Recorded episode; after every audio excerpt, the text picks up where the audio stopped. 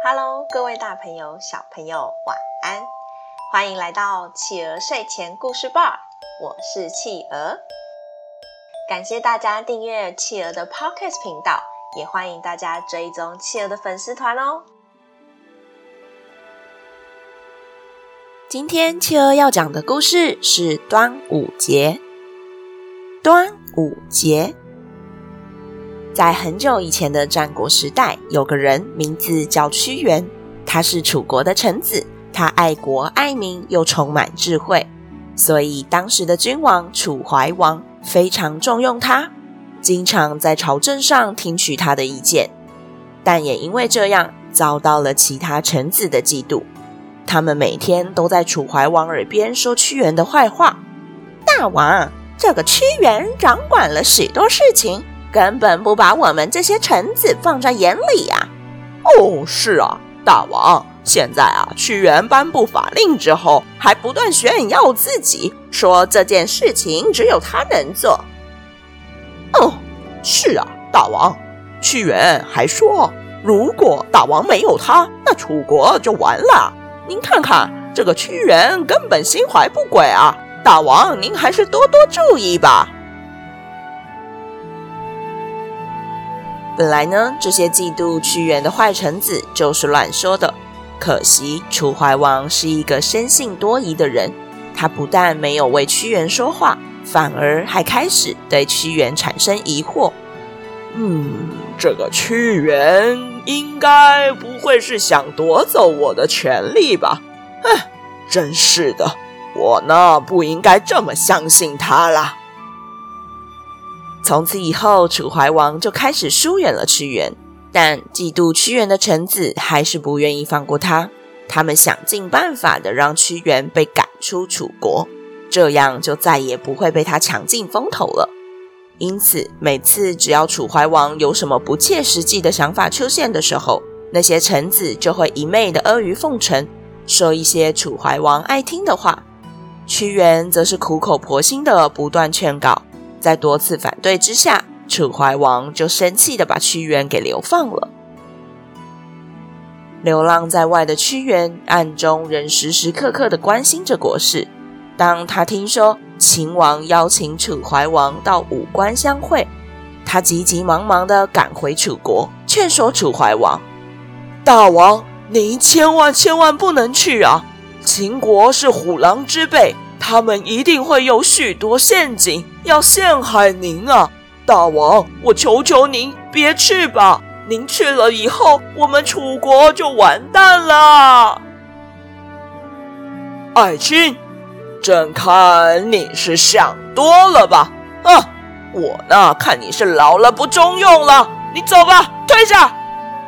结果楚怀王就把屈原真的流放了，但也因此过了没多久。这个愚笨的楚怀王就被秦国害死了，他非常后悔不听屈原的话，但一切都来不及了。接着，楚怀王的儿子继位，却又因为奸臣的搬弄是非，屈原被二次流放。心灰意冷的屈原来到汨罗江，他在岸边遇见了一个渔夫。嘿，你不就是屈原大人吗？怎么会在这里呢？唉，忠言逆耳啊！大王宁愿听信奸臣的话，也不相信我的一片赤诚啊！我只好待在这里了。唉，既然是这样，那就算了吧，留在这片山林里面，不要去管那些。繁杂的事情，开开心心的过生活，不好吗？哎，不不不！如果是要我这样看着百姓们痛苦，却不想办法帮助他们，我啊，宁愿跳进江中喂鱼啊！屈原看着摇头离去的渔夫，再看看天空，想想自己，呵，可笑啊，可笑啊！我拼了这一生为了楚国，结果却换来了这样的下场啊！哎呦，哈哈，可笑啊！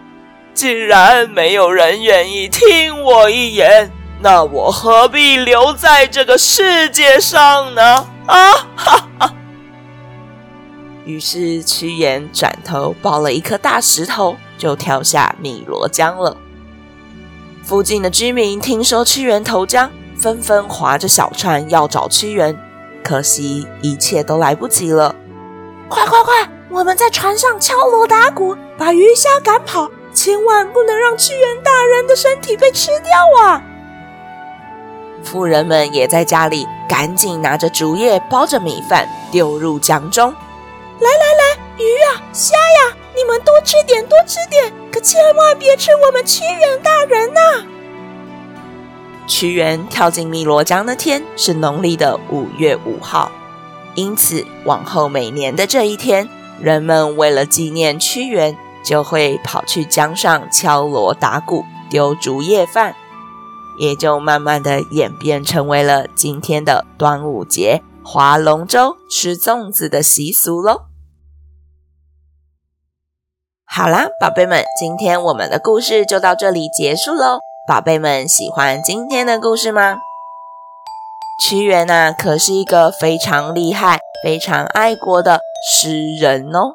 他在死前也写了非常非常多长篇的诗词哦。长大之后，你们就会读到他们喽。今天是端午节，大家有吃粽子吗？看划龙舟比赛吗？企鹅今天有去学包粽子耶，是企鹅第一次包粽子哦，超有趣，超好玩的。将来大家长大了，一定要去体验看看包粽子的乐趣哦。